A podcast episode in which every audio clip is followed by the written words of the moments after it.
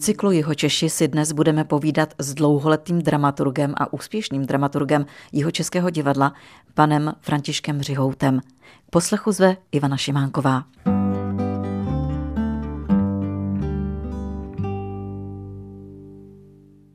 Františku, já jsem velmi ráda, že jsme teď tady spolu, že spolu sedíme v jeho českém divadle. Dobrý den. Jeho české divadlo pro tebe znamená hodně, ale k tomu se teprve dostaneme. Jaké bylo tvoje dětství? Bylo úplně obyčejné. Maminka byla učitelka a tatínek pocházel z Velešína. A ve Velešíně bylo takové krásné místo, které se jmenuje dodnes Pazderna. Tam se dralo peří a tam bydlela tatínkova sestra a bratr. A tam jsme jezdili každý rok na prázdniny a na všechny svátky a nikdy jsme nechtěli k moři. A chtělo se tobě chodit do školy? Jaký jsi byl školák? Byl jsi premiant? Až do deváté třídy jsem měl samé jedničky, ale pak na gymnáziu se ukázalo, že matematika, fyzika a chemie nebudou moje silné předměty. Kdo tě nasměroval k divadlu, kdy přišla ta chvíle, že si zaregistroval, že existuje nějaké divadlo?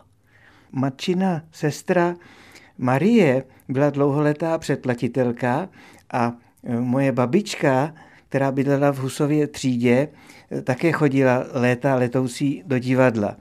Takže jsem věděl, že jeho české divadlo existuje a jako děcko jsem určitě byl přiváděn na dětská představení a najednou si pamatuju naprosto přesně, kdy po jevišti jezdilo takové autíčko a bylo mi řečeno, že tam je pan Hlušička. A to jsem si zapamatoval, nevím, kolik mi bylo let. A když jsem pak přišel do angažma, tak jsem se pídil, co to mohlo být za hru a jestli ten pan Hlušička v tom opravdu hrál. A můj první šéf, Milan Friedrich, šéf činohry tehdejší, z horou okolností tu hru, kterou jsem jako dítě viděl, režíroval. Říkal, no to napsali Radokovi, Alfred a Marie, manželé, a ta hra se jmenovala Pan Pimpipán a Autíčko, takže Autíčko tam bylo, ale Hlušička už v té době byl mimo jeho české divadlo v pražském angažmá, takže jsem to měl trošku pomotané, anebo teta už si to nepamatovala. A kdy ses rozhodl pro divadlo? No já jsem se pro divadlo rozhodoval prostřednictvím filmu. Je to zvláštní. Vždycky se říká, že někdy člověk má takový iniciační zážitek. A ten pro mě představoval Zefirelliho film Romeo a Julie. To je film, který vznikl v roce 1968 v Anglii. K nám se dostal asi o dva nebo tři roky později a na pražské třídě v kině Vesmír, v legendárním kině, kam jsme chodili na Vinetu a najednou se začal promítat Romeo a Julie. A právě ta teta, která mě vodila nejvíc do divadla, tak eh, byla zvědavá, jak to ve filmu bude vypadat a říkala, no to já už jsem viděla ještě italský film v 60. letech, no a ta inscenace v českém divadle, kdy tady hostoval Vladimír Brabec jako Romeo, no to bylo něco krásného, to prostě musíš vidět. Takže jsme šli s tetou, já asi v sedmé, to už si přesně nepamatuju, ani jestli to byl rok 70 nebo 69, to už přesně nevím, ale šli jsme na Romeo a Julii. A tehdy, když byl dobrý film, tak se hrál týden, když byl ještě lepší, tak se hrál 14 dní. A já si pamatuju, že mě to tak eh, zasáhlo, že jsem v tom týdnu prvním, kdy ten film jsem hrál, jsem na něj šel sám a ještě jednou. A pak vždycky, když ten film se někde hrál, i potom za studií v Praze, tak jsem eh, vždycky na něj šel a po létech, kdy začaly DVD, tak jsem si ho v originále zakoupil a mám ho jako velkou památku doma. Ale ono to bylo způsobené tím, že Romeo a Julie byli opravdu snad poprvé v dějinách filmování tohoto titulu lidé odpovídající Shakespeareově představě věku. 14 Julii, to se v textu přímo mluví, a 16 Romeovi. A mám na to ještě úžasnou příhodu, kdy samozřejmě jsem to ve třídě vyprávěl a děvčata se taky vypravila na Romea a Julii a ten herec Leonard Whiting, který hrál Romea, se jim tak líbil, že když jsme měli slohovou úlohu dopis osobnosti, tak děvčata napsala Leonardu Whitingovi a tehdy existoval krásný časopis Film a divadlo, slovenský, kde někdy v určitém čísle byly adresy nebo kontaktní adresy na filmové hvězdy, kam bylo možno napsat. A děvčata napsala dopis Leonardu Whitingovi lámanou Němčinou a na tu adresu z časopisu Film a divadlo to odeslali.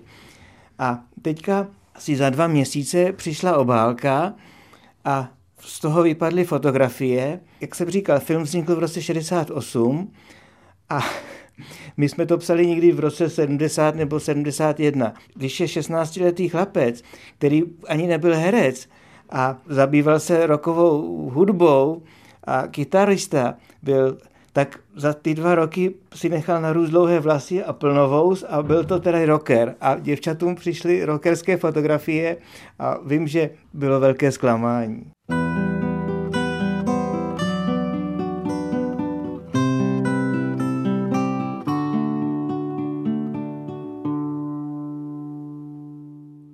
Ty už jsi zmínil Prahu. Jaká byla tvá studia v Praze? Tehdy se otvíral obor dějiny divadla a filmu, nebo respektive dějiny a teorie divadla a filmu jako jeden obor a k tomu druhý obor obecné dějiny. A v roce 76 jsem udělal maturitu, to jsem ještě měl samé jedničky, paž matematika, fyzika a chemie nebyly na humanitním gymnáziu maturitní předměty, takže jsem dělal přijímací zkoušky na filozofickou fakultu, kde ten obor byl. Z toho mám takové vůdy elenovské trauma, protože ze seznamu doporučené četby jsem si napsal různé filmografické knihy a když jsem dostal otázku, jaká byla první česká filmová veselohra, to jsem věděl. Kříženecký, náš zakladatel filmu, báječný muž s klikou, natočil film Výstavní párkář a lepič plagátů. Protože když byla jubilejní výstava panování Františka Josefa, tak na pražském výstavišti byla výstava a první česká filmová groteska byla z tohoto prostředí. Takže jsem řekl výstavní párkář a lepič plakátů. A ten profesor, který byl z hodou okolností scenografem v divadle E. Buriana, Miroslav Kouřil, taková zvláštní postava dějin Českého divadla, tak zamžoural pod brýlemi a pravil, proč výstavní. On byl na výstavě a to mě tak vyhodilo, protože jsem věděl, že v literatuře je výstavní párkař a lepič plagátu, ale nevěděl jsem, že v jiné literatuře je jenom párkař a lepič plagátu že už jsem potom vůbec nevěděl, na které výstavě byl a měl jsem pocit, že se tam nikdy nedostanu, ale pravděpodobně další otázky, na které už si vůbec nepamatuju, jsem zodpověděl uspokojivě, takže následovalo pět krásných let studií na koleji Větrník a na náměstí tehdy krasnoarmějců, dnes Jana Palacha a setkání třeba s eh, tehdy docentem Milanem Lukešem, který nás učil dějiny světového divadla a ten mě zase zachránil při státních zkouškách, protože profesor Černý, bohemista, mi dal záludnou otázku, z jakých profesí se rekrutovali první čeští obrozenští dramatikové. To jsem nečekal a zase chtěje se z toho vymanit, tak jsem určil takové profese, za které se dodnes stydím a pravil jsem, že to byli inženýři a lékaři. Nechápu, proč inženýři a lékaři vypsali prvé obrozenské hry. Byl jsem poslán za dveře bylo rokování a ze všech předmětů jsem měl výborně a z dějin Českého divadla dobře, ale to stačilo, abych se dostal do jeho Českého divadla a nemusel dělat státnice na podzim, čímž by se oddálila vojenská služba, takže 1. srpna 1981 jsem se vrátil do rodných českých Budějovic, nastoupil jsem jako dramaturg činohry do činohry jeho Českého divadla a 1. října 1981 jsem rukoval do Uherského hradiště, kde jsem vůbec netušil, že existuje nějaké divadlo. A ten rok ve slováckém divadle a setkání s tehdy manželi Bambasovými bylo zase jedna taková nádherná momentka z mého divadelního života. thank you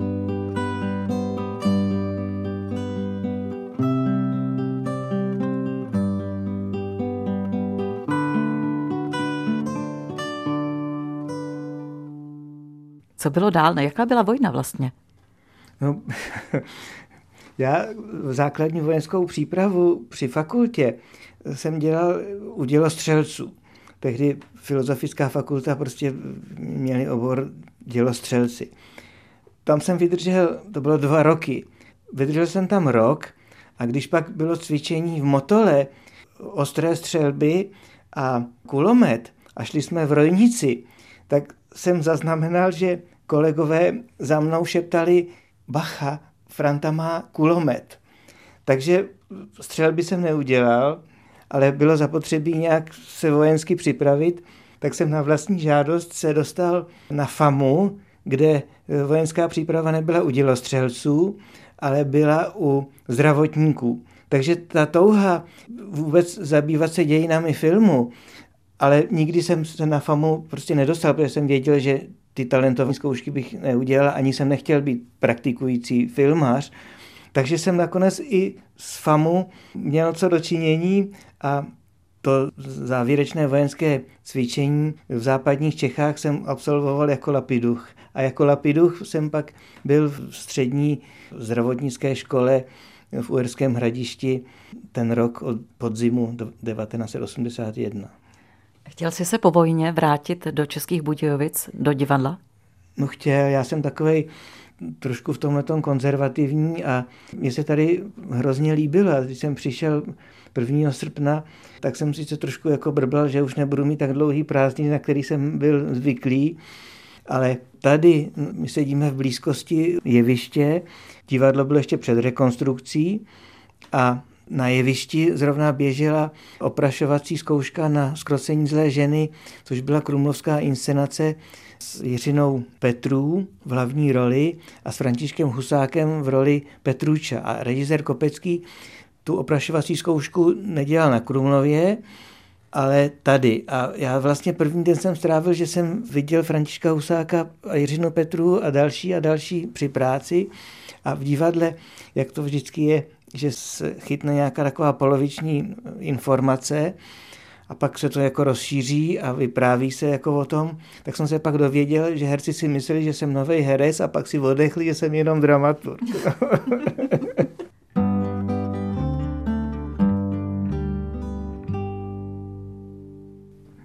Jaké byly začátky v jeho českém divadle? Ty byly zase z okolností na tom historickém jevišti, kde tehdy byla studiová scéna a Viktor Dokučajev tehdy dělal inscenaci Moliérovy hry z Kapénova šibalství. A Vladimír Landa, který byl tehdy dvorní výtvarník a hlavní výtvarník, který to byla taková funkce ještě platná velmi, a měl za úkol vždycky vytvořit několik výprav jevišních za sezónu, tak ten dělal takovou jako zvláštní, netypickou artistní výpravu. A Jan Miller hrál hlavní roli a právě Láďa Bambas a Daniela Bambasová přešli do Českých Budějovic a dostali hned dvě role v této inscenaci.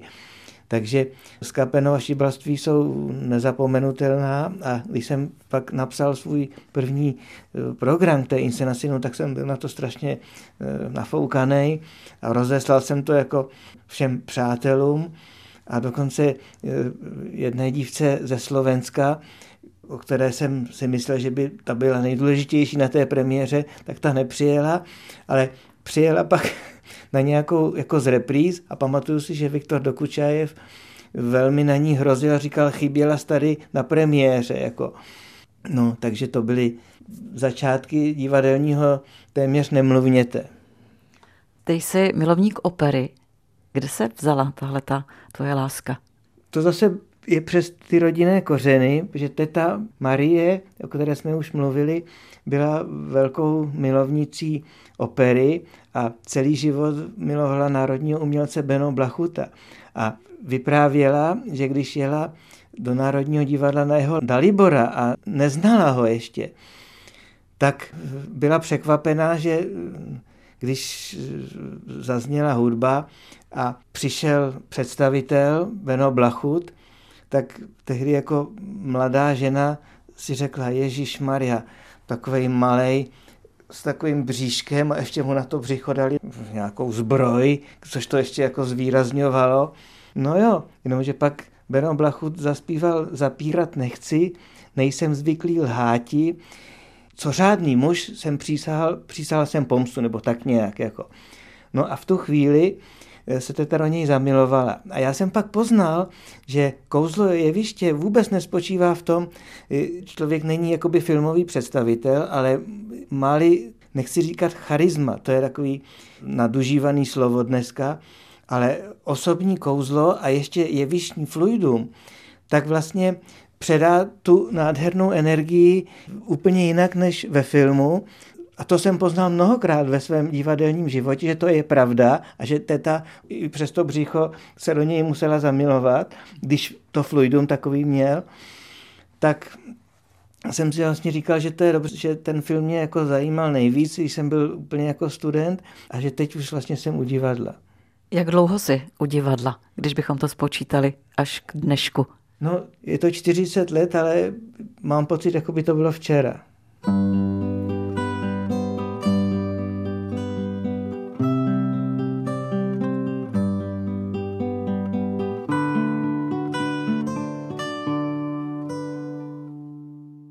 Měl jsi nějaký sen, něco, co by si chtěl vidět právě v jeho českém divadle nebo v jiném divadle? Splnilo se ti to očekávání? No mně se to splnilo právě prostřednictvím opery, protože já jsem tady v divadle vlastně poznal životní lásku. Bohužel předčasně zemřela a to byla tajemnice opery.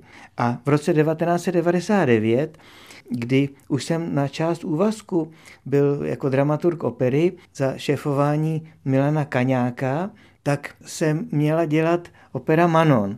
A zhudebnění toho francouzského románu těch je mnoho, ale jsou dvě zásadní, Pucciniho a Masnetova. A teď byla velká debata, kterou, jestli vášeň a zoufalství, jak se s nadsázkou říká o Pucciniho Manon, anebo pudřenku a menuety, jak se říká s nadsázkou o Masnetově Manon. A nakonec hráli jsme francouzskou v českém znění. Titulní roli zpívala Eva Štruplová, tehdy po mateřské, jako mladá zpěvačka, prostě vystřihla krásně roli Manon a režíroval to vynikající režisér Ladislav Štros, který léta působil v Národním divadle a jeho režie tady byla, myslím, vysokou školou pro všechny. A stala se nádherná příhoda, na kterou taky nikdy nemůžu zapomenout. V opeře jsou vždycky alternace, kdyby někdo onemocnil, hlas je křehký nástroj a tak dále a tak dále. Takže hlavní milostný pár Manon zpívala pěvkyně z Národního divadla ruského původu Naděžda Petrenko a Eva Štruplová. A rytíře de Grie zpíval eh, plzeňský tenorista zkušený Zbigněk Brabec a tehdy nově angažovaný mladý tenorista Bohdan Petrovič do jeho českého divadla. A taková chemie, která vždycky by měla nastat mezi představiteli a která se pak přenese na diváky, dokonale nastala mezi Evou a Bohdanem. Ale byli to mladí zpěváci v začátcích a teď přišla premiéra. A premiéra v opeře je vždycky velká nervozita a veliké halo, kdo teda tu premiéru bude zpívat. Dirigent vždycky se tak přiklání, že kdo teda ten hlas je zkušenější a tak dále, takže Naděžda Petrenko a plzeňský tenorista Zbigněk Brabec. A režisér, který zase strašně fandil tomu mladému páru, protože už to byl zasloužilý režisér a najednou vlastně, když vidí, že má mladé začínající zpěváky, kteří vlastně k tomu přistupují nepředpojatě a vlastně ten příběh si vemou za svůj, tak něco z toho, co chtějí prostřednictvím těch postav sdělit, tam bylo prostě silnější a bylo to naprosto okouzlující. No a teď si šel pan Reiser Štros pro lísky na premiéru do pokladny a teď viděl, že v pokladně jsou anglicky mluvící lidé, kteří se ho diví, že vůbec v Českých Budějovicích je opera a že když tady je opera, takže co se hraje a že by jako rádi šli, ale že nemají čas v pátek, ale až v sobotu. A vždycky je tady pravidlem, že premiéry i činoherní baletní jsou v pátek a jsou-li alternace, tak takzvaně druhá premiéra je v sobotu. A pan režisér Štros který byl divadelní jako praktik, to jenom tak jako poslouchal, nechal ty lidi koupit lísky na sobotu a jen tak se zeptal, odkud jsou. Oni říkali od někud z Ohája, prostě přes oceán se ocitli tady v České republice a v Budějovicích a zjistili, že tady je opera. A pan Reiser Stross vyprávěl mi to. Takže to je autentický příběh. Pojal nádherný nápad, která ten mladý pár, který měl raději umístit do první premiéry. Šel za dirigentem Kaňákem a říká, Milané, prosím tě, tady, tady přijeli američani a oni nemůžou v pátek, ale to přece nemůžeš udělat Petrenko, kdyby třeba jako taková prostě pěvkyně z Národního divadla, kdyby prostě dostala nějaký jako angažma od těch Američanů, kdyby se jim jako líbila prostě v sobotu, že jo, tak to musíme přehodit jako. A Milan mu na to skočil a premiéru zpívala Evička Štruplová a Bohdan Petrovič, ale nikdy jsme se nedozvěděli, jak se to američanům líbilo, ale inscenace byla moc hezká. Tehdy se to ještě zpívalo v českém překladu Evy Bezděkové a třeba ještě někdy Manon na českých jevištích, která se od té doby nehrála, uslyším ještě francouzsky.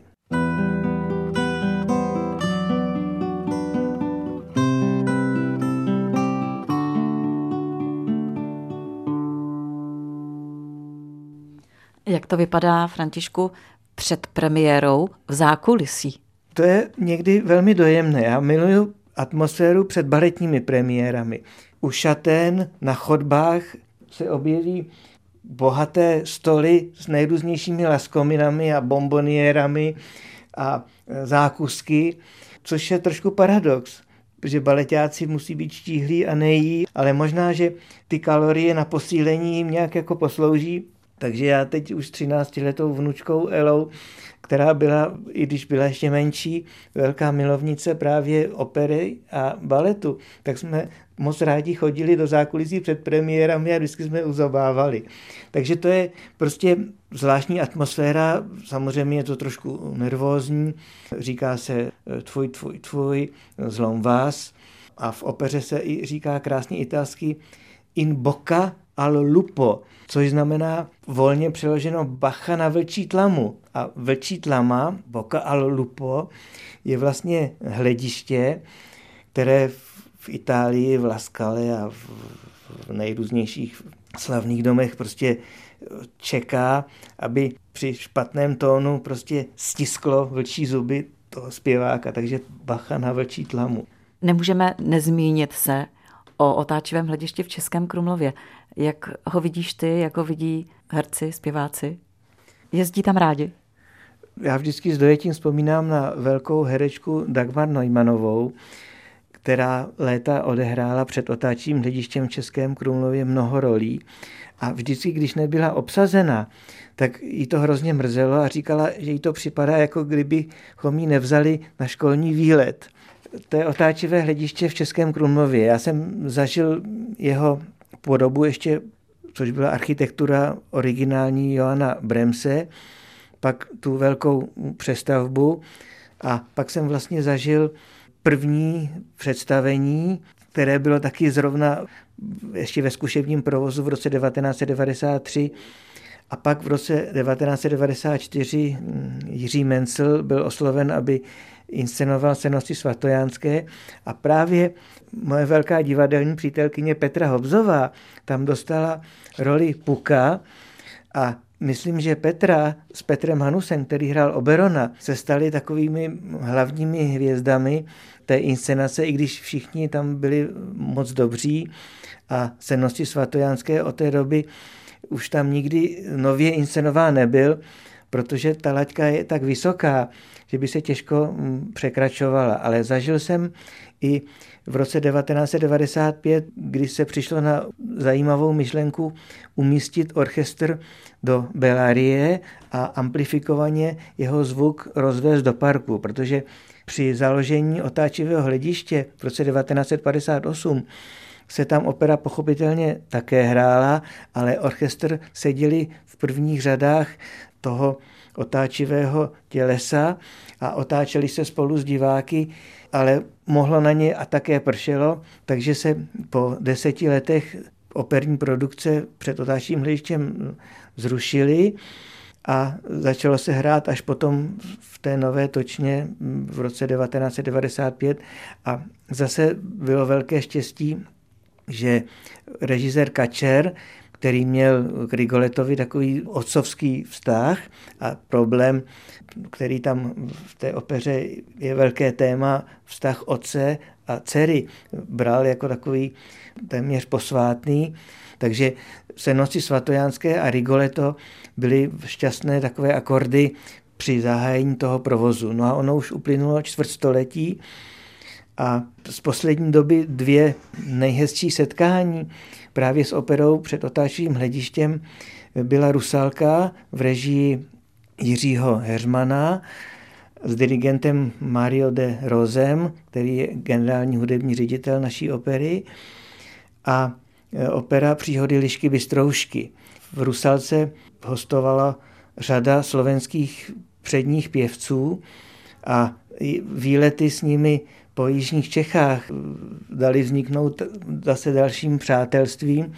Takže paní Denisa Hamarová, vlastně moje zahraniční velká divadelní přítelkyně a Liška Bystrouška v režii Dua Scooter a zase pod taktovkou Maria de Rose zasměla nesmírný půvab v tom, že děti z dětského pěveckého sboru Jitřenka tam dělali liščata a mnoho dalších rolí a setkání s tímto legendárním pěveckým sborem pro mě bylo, jak říkal Janáček, chytil jsem si lišku bystroušku pro smutek svých podzimních dní.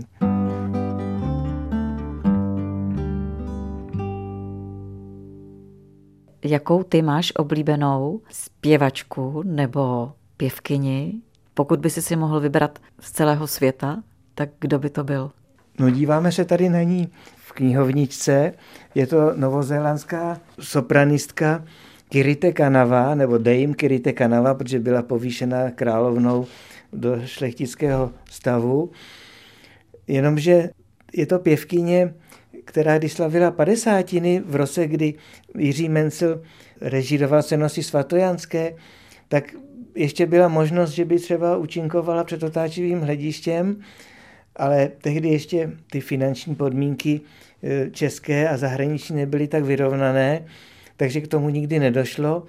To je první diva, která když dosáhla tohoto věku, tak na slavnostním koncertě v Royal Albert Hall v Londýně to přiznala a řekla slavnou větu 50 is nifty, což je trošku nepřeložitelná příčka, volně přeloženo 50 je bezva. A já to všem operním pěvkyním říkám, ničeho se nebojte, buďte jako kryte kanava. Co je, Františku, pro tebe jeho české divadlo? No to je takový přístav, kam vždycky ráno mohu dojet na kole a večer zase dojet z domů a teď už si moc přeju, abych mohl sem jezdit i večer na představení. Já ti přeju, ať se všechna tvá přání splní.